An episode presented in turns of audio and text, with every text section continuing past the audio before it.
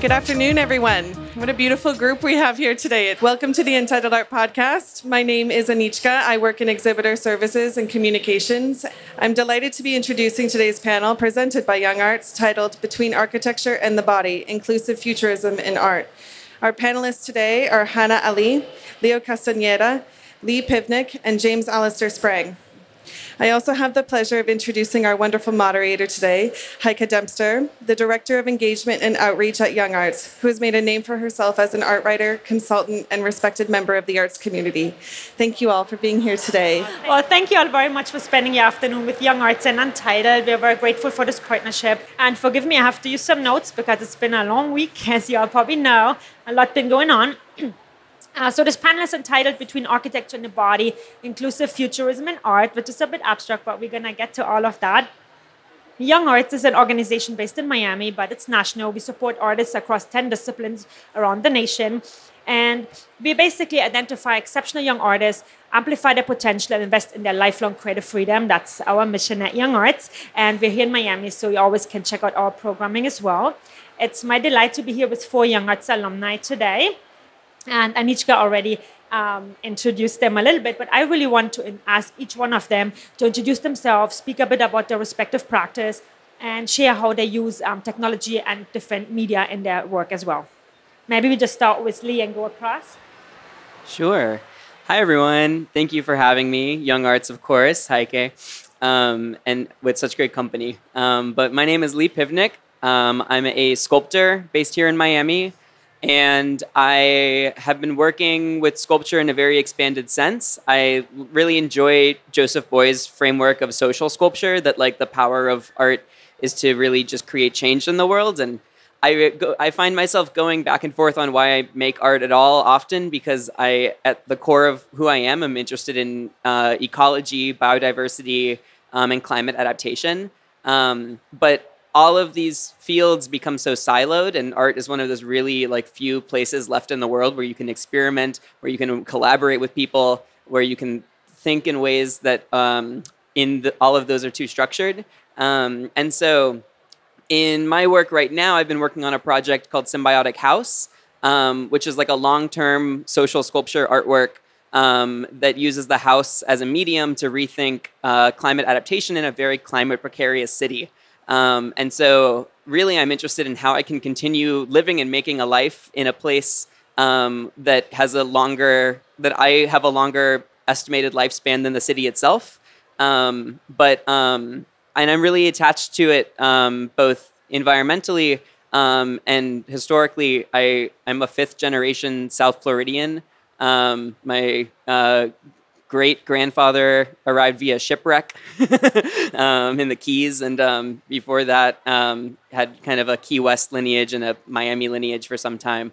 Um, and so I really, um, in the work, tried to rely on uh, stories from my family, but also stories from other species. Um, and then integrating both the kind of like reflections and I don't want to say um, intelligence, but the artificial intelligence, the non human intelligence, and then like the kind of artistic reflections into a, a synthesis for um, a new approach to architecture. Um, but also like just dwelling, you know, architecture is such a heavy word and filled with all this baggage. And I'm interested in like strategies for living um, that embrace this uh, mutable city and do so through embodied mutualism as a design strategy um, which is what we see in the natural world. So we'll get into what all of that means, I think. But Hi, I'm Hanna Ali. Uh, to branch off of Lee, I do architecture. I run a company called Hokitecture. So I do spatial design in any type of format that I think fits my ethos of creating provocative design and including feminine narratives into the space. So I design everything from stages, sets. Um, I'm working on a residential space. I do virtual spaces. Really, anything that will give me the budget um, and anything that will let me do what I want to do. And I think that kind of gets interesting when we talk about futurism and virtual spaces and why I started creating virtual spaces before jumping into creating physical spaces because Nobody wants to let you build a building until you've already built the building. Whereas in a render, I can completely show what my world is and I can go, you know, it's it's more than a conversation with an artwork on a wall. You really are encapsulating someone in the world that you're creating. Um, and yeah, I guess we'll get into it more, but that's the spiel. Uh, my name is James Allister Sprang. I'm an artist and technologist and researcher, uh, assistant professor at MECA. I live between Maine and Philadelphia, which is weird because I'm a Miami boy. Uh, as an artist, as a maker, I a lot of my work is just about bringing people together to listen and look while keenly aware of the fact that they are in relationship to other bodies over time. Uh, I make audiovisual installation, and a lot of it is centered on this technology called 4D sound. It's an advanced spatial sound system. There are four in the world. I own one in the United States, and I've been uh, integral part of the R&D process. And all of that is just to say it's really cool to be able to move sound through space, right? And um, the sound works in combination to these paper weavings that I make that feature watercolor photo- photographs and cyanotypes, and they range from three to five feet to 37 by 17 feet. Um, that's me in a nutshell. I guess we'll talk more. Um, hello, my name is Leo Castañeda. I'm a multimedia artist and video game designer based out of Miami, but originally from Colombia. Um, I create video games where there are worlds where the landscapes, technology, and beings are identifiably interconnected. Uh, you can try uh, my game and multimedia experience in booth B56 if you're here. In um, for the past 10 plus years, I've been uh, creating a process of texturing through handmade paintings and drawings that go into the digital and create an endless feedback loop between analog and digital, analyzing uh, uh, Latin American um, surrealism, Latin American landscapes, and also South Florida environments. Uh, and uh, I've been building this uh, series of artworks and video game called Levels and Bosses that analyzes the and tries to reimagine the structures of hierarchy, conflict, and progression in video games to have more uh, sustainable systems. So, uh, so yeah, if you want to try it down down the street. All right, thank you for the introduction. So, when we were all discussing what we wanted to speak about in this context, and we're conceptually thinking a bit about internal, external space, creation of new spaces, um, I think Lee was the one that really came up with the idea or the term between architecture and the body. So, I want to start one more time with Lee because I wanted you to talk a bit on how that relates to your practice. How did you come up with that? And then maybe everyone else can chime in also with what that triggered in your thought and how that relates to your respective work. Yeah. Um, I had the pleasure um, early last year of um, doing kind of like a two month intensive study at the a school called right now the School of Architecture, um, but is uh, formerly Frank Lloyd Wright's Taliesin Fellowship. Um, that was for like 80 years a school that Frank Lloyd Wright established um, to basically both he built the structure for the school, but then also he and his wife built the curriculum for it, and it was in a way to teach the practices of the place and a word that he returns to often is organicism in his work um, and organic architecture. Um, and organic for him is very bodily. Um, there's this whole trajectory of the idea of the organic that like right now i think we are all skewed with like thinking about organic as food but like um, organic to frank lloyd wright um, and to architecture is more about the interconnected systems in a in a place. And the root for organic in that case goes back to like organs and organ systems within the body, and thinking about all of the kind of components within a house or within a system uh, being interdependent, um, and then kind of uh, collectively constituting this form. Um, and I recently um, learned beyond that in Miami, we also have this connection to organic design and the body and architecture with the cheekies. Um, the cheekies that the Miccosukee and Seminole tribes build um, in uh, in Miccosukee uh, language, the like parts of the cheeky correspond to parts of the body. The like top uh, part of the structure that holds all the palm fronds down is in their language the same word for spine. The columns are the same word for legs. And like I think that this um, way throughout time that we can relate to seeing space as a reflection of our own bodies. Um, it's just this like whole micro to macro worldview that like of course our bodies are like an architecture for all of the microbiome and non-human cells that live inside and comprise us um, and so i working you know of course like in between systems and biology and architecture the, the body metaphor comes up often in, in my work and how i think I feel like I'm listening to a podcast while on a podcast when talking to Lee. Like I'm like, oh really? that sounds cool. Um, but uh, similarly, so I think in terms of the spaces that I like to make, it's all about who's going to occupy the space. So a lot of times in thinking of sets and thinking about the music or the dancer who's going to perform. I mean, my friend Cami, who's an often collaborator of mine who's a pole dancer, I'm thinking, how is this space going to be kinetic? How is the architecture of the environment going to interact with the actual user? How can they feed back and forth to each other? So I think when I'm thinking about the body and space, I'm thinking about creating intimate spaces, thinking about spaces that people can be really comfortable to be free within themselves um, and then also, like, I just love an organic form language way more than like harsh facets. I think that there's something soft and so Mother Nature esque to it all. Um, and I think like maybe we wouldn't feel so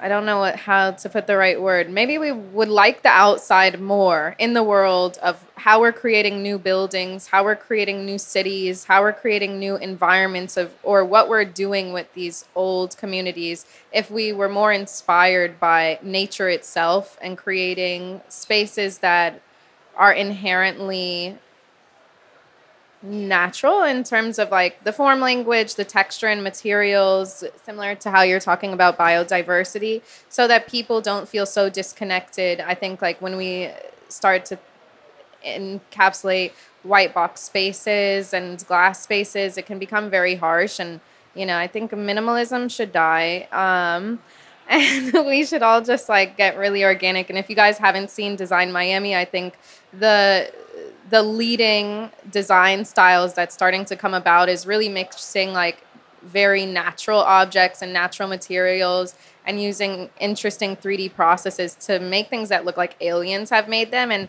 and so if there is just a little bit more of that I can't wait till it trickles down into you know fast design um, more and becomes something bigger like how food is becoming bigger in organic design that it becomes into how we inhabit spaces. And I think that goes to you, like how you create a sensorial space. So, yeah. What the handoff? Thank you, thank you. Uh, yeah, I, I, like to say that I create um, sensory poems for the spirit, you know, and um, I call my studio Felt Void because I was at a concert and I was looking at this musician holding their trumpet, and I was looking at their trumpet case, which was open and it was just this felt like absence. And everything about that is what I'm trying to create in terms of space. I'm thinking, I'm thinking about the disembodied voice. I'm thinking about disembodied gestures. Um, and I'm using sonic holograms and weavings to kind of hold that space. Um, the work is so inspired and supported by the technology of ancestry, you know. Um, and I want to call us to feel into what might not be readily, visibly in the room, you know?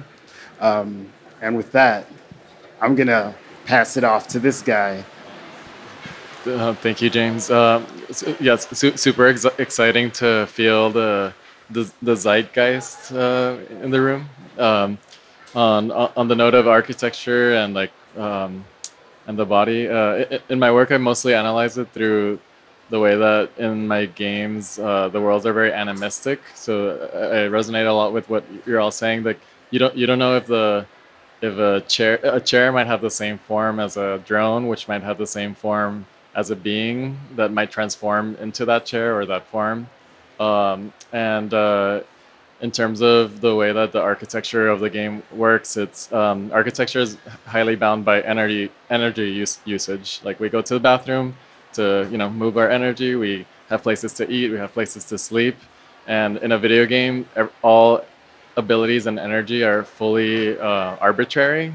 So the game that I'm making has beings that use uh, electromagnetism and vibration to and camouflage to to communicate and exchange energy and and they can also shift bodies. They they're always like shifting skins and uh, that also leads to reimagining how how they live. They, they don't necessarily need the same kind of resting patterns. They don't necessarily need the same kind of eating patterns because they're synchronizing with different areas of the landscape, stabilizing the landscape to to gain energy and um, and anyway, so it's been a, a, really interesting process to try to figure out like what what from nature to learn from, what from uh, mythology to learn from, what from different design languages to learn from, and um, and yeah, it's still an ongoing process. And and through a video game, it could also be an iterative process. So it's not a fixed like utopia, but it's like a iterative uh, analysis of relational models and how and, and, and energy models.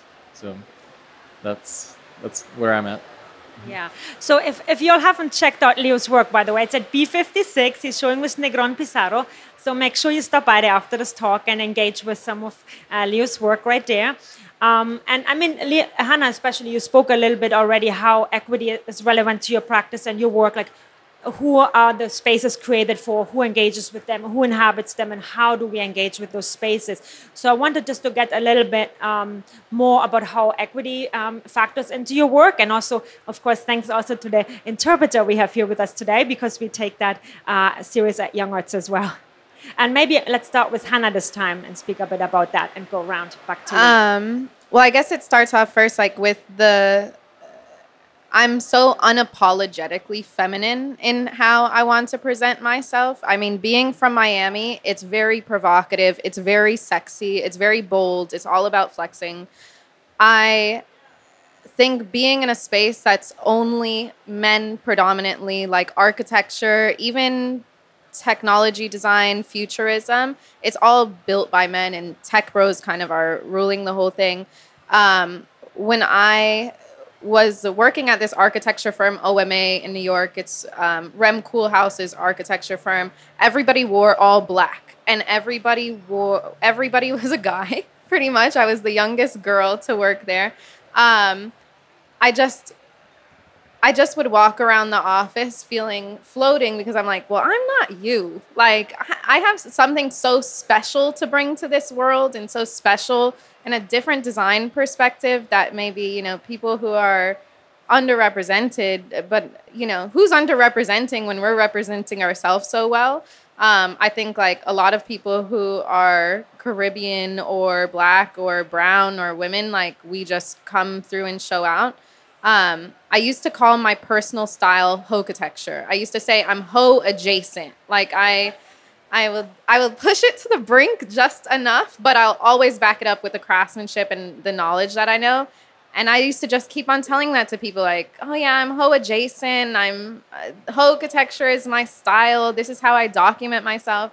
Um, and then they were like, "Well, you should make that a page. You should make that a company." And and I just like went and did it and ever since I created ho Architecture, I have not been able to work or settle for less. Anytime I've ever tried to work with, again, some crazy narcissistic guy, like, it, it would just always turn out wrong. Every time that I tried to put myself in a position to not value what I'm doing and not to speak my truth or not to speak an exact point of view of what I was trying to represent, even though I'm young, I think it is okay to just be your own intern. Um, that I just am pushing hard for that because, uh, yeah, I'd rather put myself through hell knowing that it's for myself than knowing that it's for somebody else and that a lot of women in my footsteps will follow and they'll feel okay to be unapologetic too and not bend to the rules of architecture and the patriarchy. yeah. Yeah. Um, for me, I just, like I mentioned, there are four of these sound systems. One is in Berlin, one is in Budapest, one is in Montreal, Canada. Um, none of the people that I make music with, or none of the mu- people who are making music that I admire, are like posted up in those places. Um, so I just really want to make that technology accessible for others. What does it make? What does it mean if we make music in anticipation of that technology instead of like um, spatializing Kaytranada's latest album, right? What happens if like he comes to the studio and he composes something with an understanding of what it feels like in the body for a sonic hologram to move around you and through an audience? Um, so that's how I'm interested in equity and how I'm investing my time uh, trying to make that technology accessible for others. Yeah.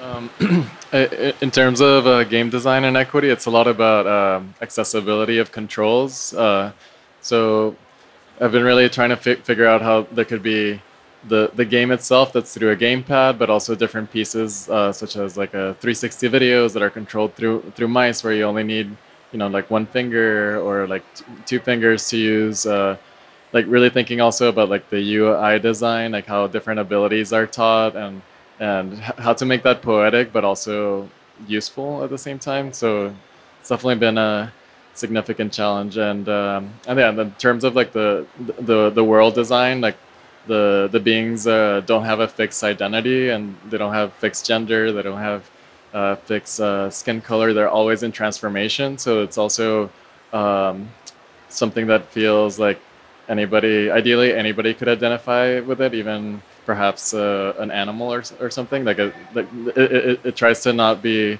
uh, to put humans as the the peak of the hierarchy but even like ai animal nature everything is kind of within uh, a cycle of uh, sentience uh, that is yeah like like like lee said and like inter- interdependent so so yeah I think in um, my process and what's brought me to this interest in actually constructing a space and doing so very slowly through like I've been on like a two year research kick right now and not rushing to actually break ground on anything um, is well before that since 2017 I've been working on a project called the Institute of Queer Ecology um, which evolved out of a like seeing an absence in environmental spaces for queer community. Queer community is so often centered around nightlife. Um, and I'm not too much of a night owl, but I do like bird watching.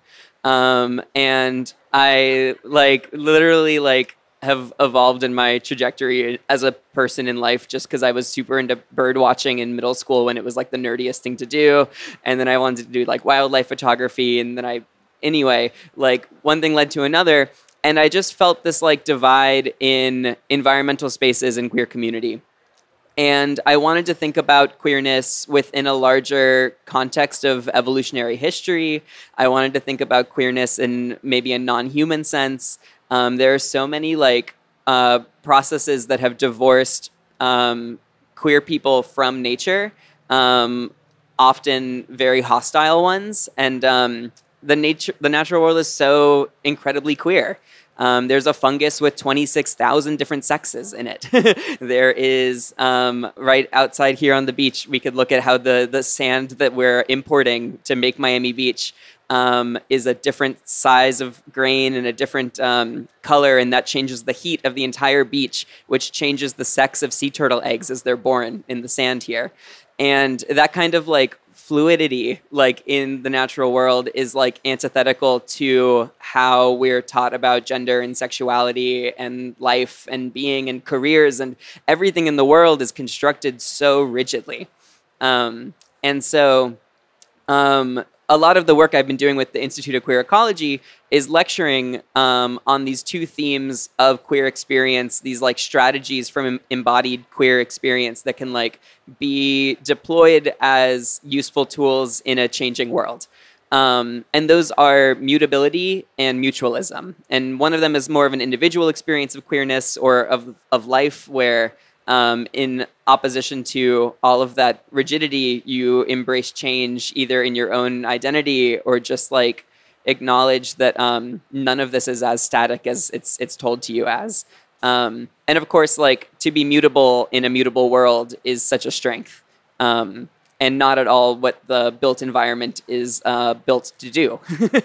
Um, and so, um, and then mutualism comes as like a form of symbiosis, um, where symbio- symbiosis super quick speed run here um, is basically just the relationship between two species um, of, of different species, two organisms of different species. And those can be parasitic relationships, um, like the one that our built environment has with the natural environment now, or they can be mutualistic relationships um, where uh, both uh, parties are getting uh, more than they put in, uh, this kind of amplified reciprocity. Um, and so upon like thinking about and lecturing about these themes for a while, I arrived at a point of like, okay, actually, what does that look like as a practice, as a space, as a life way? Um, and that's what I'm trying to do in this work now. Um, and the way that I think that comes through also with the lens of how to do so equitably is to do so in like open research groups, not be like holed up in a studio, um, either an individual artist studio or an architectural studio, um, but like out uh, like often monthly engaging people um, into different conversations into amplifying um, either visiting speakers that are coming into miami as part of the research process or speakers from within the community um, touring sites. Really i'm trying to create a space for experimental architectural learning that like also is just looking at the history and the ecology of the place. Um, and that's how i like to learn and so i hope that it's a useful tool for other people to learn as well. Well we learned a lot today about so many things already and i'm looking at the time a little bit but what what's been coming up a lot is of course all your different connections to miami whether that's through storytelling cultural references growing up here working here and of course we're here in the untitled tent right here miami beach young arts is based in miami so i just wanted to say for each of you to say a little bit more about your yeah how you how miami relates to your practice yeah and storytelling reference etc and maybe we start this way around. I don't know. Leo gets to go first. okay. Um, thank you. Thank you, Heike. Um, so, uh, as probably will resonate with many of us in the room, um, yeah, here in Miami, we're at the forefront of climate change, uh, immigration. We have a lot of issues that are happening very close to us, uh, um, gentrification, etc., and they inevitably affect uh, how we see our work and how we see our practice. Uh, the biology of South Florida is also very impactful, um, and the multiculturalness of South Florida, like growing up, uh, like uh, speaking multiple languages, having friends from many places. Uh, I think that creates a, a sense of um, a, an area that is uncertain and where there's no fixed uh, perspective. Um, so yeah, I would say that's definitely influential. Um, yeah, agreed. There's a multiplicity to Miami that informs my multidisciplinary work.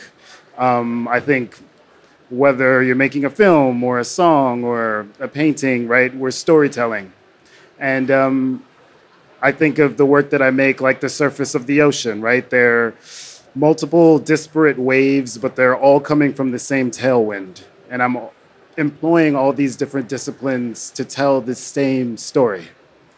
Um, yeah, so like for example, when I leave here, I go to my second museum solo install, and it's like an orchestral score, and on the wall is a bunch of vinyl that is ultimately a poem, which frames weavings that I've made.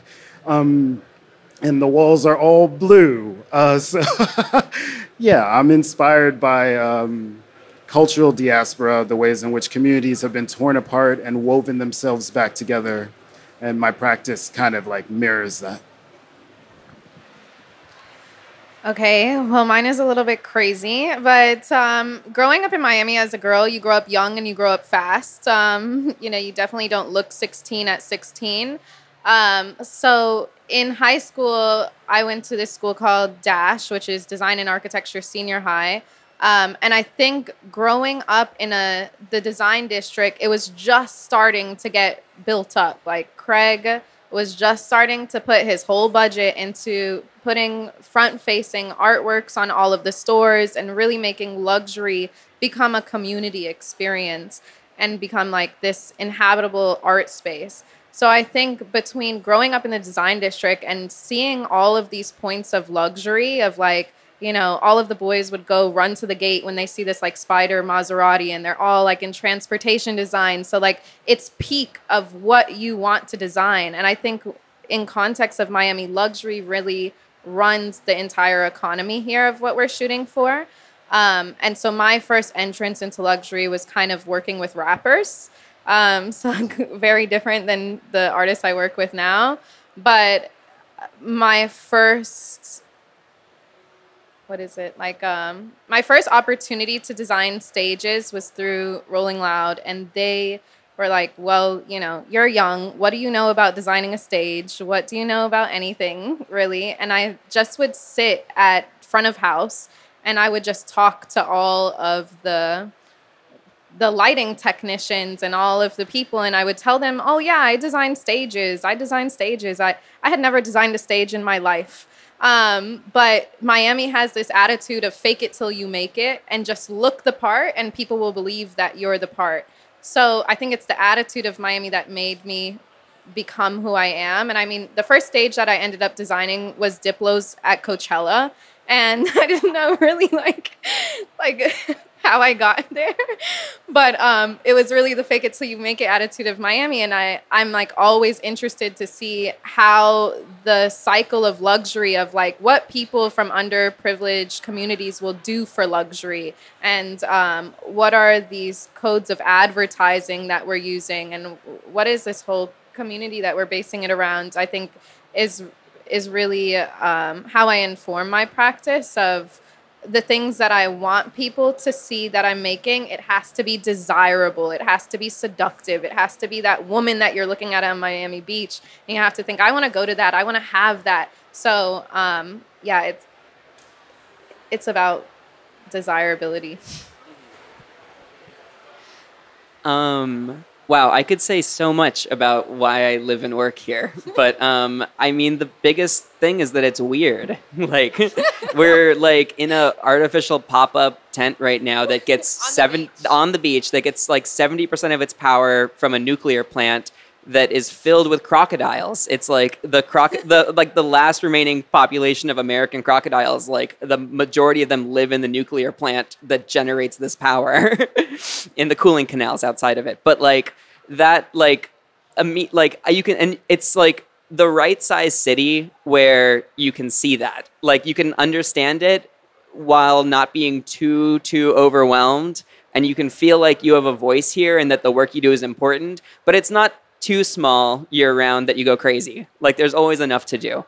Um, and so between those two things and like of course there's the climate changing and the, the whole thing is not sinking but you know we'll have a we'll have issues with water more and more moving forward but like beyond just the like threat of sea level rise, there are so many interesting environmental confluences here. We have more invasive species than any place in the world, um, and they're all gorgeous. It's like uh, like iguanas and peacocks and macaws, and it's like everything that we wanted to recreate this this parcel of land that like was initially like a endangered pine forest has been remade as like a global tropical like metropolis. Um, and so the whole thing is a construct, including the tent we're in that'll All come down tomorrow. Just yeah, super delusional. um, and so um, you know, it feels like even just what you were saying earlier, Hanna, about like the the virtual space and having the like freedom in virtual space to explore um, and play and and feel like um, there are less restrictions. Um, Miami both has the strongest building code in the nation, but also seems like anything is possible in this tension. So, um, yeah. I think anything is possible. We had a lot more planned for today, including speculative futurism and other things, but I think we need to uh, leave that for a part two, uh, coming somewhere soon, maybe at YoungArts, uh, because we are kind of a little bit out of time and we do want to leave uh, a few minutes for questions as well. So if anybody uh, would like to ask any of the panelists, um, I think we can. Should we pass this around, or do you have one right there? Um, yeah, anybody has any questions? Thank you all for being on the panel today. Hear me okay? Great.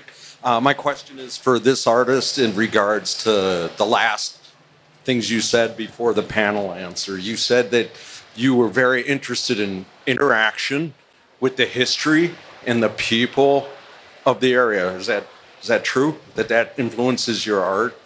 So what I wanted to ask you is if during that journey have you had any chance to interact with any of the original inhabitants around here who lived here for over a thousand years? Or have you had any chance to interact with any of the like old Jewish guys like me who were here for dozens and dozens of years? Because it seems to me that you're evolved here or gentrified, depending on how you want to look at it, into a luxury youth based situation that doesn't reflect the history of this area in any way. So I think you have a difficult journey, but I'd like to see what you think about that transition from native to northerners coming down to luxury and how that might influence your work. I appreciate it. Thank you. Yeah, I see all of the complexities of the place here. I like feel very much like the any connection I have to like time and ancestry in Miami um, is long within the how we think about the timeline of the city being like a 200 year old city. Um, but in terms of the 10,000 year old history of inhabitants of the place, I'm just a settler. Um, and but I also find that there's nowhere else I would like to live because my family, between being here long enough or losing memories to Alzheimer's, I have no other histories of other places that I can inhabit. I have no feeling of a place that I want to return to through family history. Um, and so this is the only home I'll ever know. Um, in with that baggage of the harm and the damage that settling this place has caused. Um, and so, a lot of what I try to do in the work um, is find ways that I can bring in tools for environmental remediation um, that just like reflect back what the um, what good I can do here as a person engaged in biodiversity, but also in some of these architectural things, a, a, lot of Miami, the design district included, prides itself on being um, LEED certified, where you know the standards are for lowering um, the emissions, basically, of the neighborhood. I've been interested in um, the Living Building Challenge, which is both a uh, still an architectural kind of certification process, but it brings in uh, mutualism, kind of like trying to do um, generate more power than you need, more water than you need into the structures you're building, the lifeways you're designing, so that you're no longer in this situation of extractivism, but one of trying to regenerate the land itself. Um, and in those, one of the requirements they have is that you um, actually, whatever parcel of land you're actually working with, you like offset that with another parcel of land that goes into like a permanent land conservation. Um, they're trying to develop something like E.O. Wilson's half Earth theory, where half of the Earth is put away for permanent conservation. Um, I think there's an opportunity within that to engage indigenous communities as actually the stakeholders of those land conservation programs. Um, so I've been talking a bit with the Miccosukee tribe for that. I one of my advisors on my project is um, uh, Reverend Houston Cypress of the Otter Clan of the Miccosukee tribe. And we've talked about how the land back initiatives that the tribe is doing could overlay with trying to restructure how the Living Building Challenge operates. Um, and so this week we actually have some people coming in from Chicago who work with the Living Building Challenge. And hopefully next year, as I move from just this kind of virtual architecture and towards starting to build something and apply into the certification, I'm hoping to then also apply um, into their conference to be able to pressure them with an example of how it could work. Um, so it's all just virtual right now, and a lot of the virtual is concept, and a lot of the concept, you know, is in the context of these art fairs. Um, but um, yeah, I hope some of that is helpful. If I could, if I could Absolutely. end on a Yes, note of, of gratitude, um, I just want to say that I believe the word panel comes from like old French for um, a small piece of fabric. And I just want to say that uh, it's nice to be up here in conversation um, with people of one cloth. And thank you for listening. Thank you all so much. See you soon. Thank you.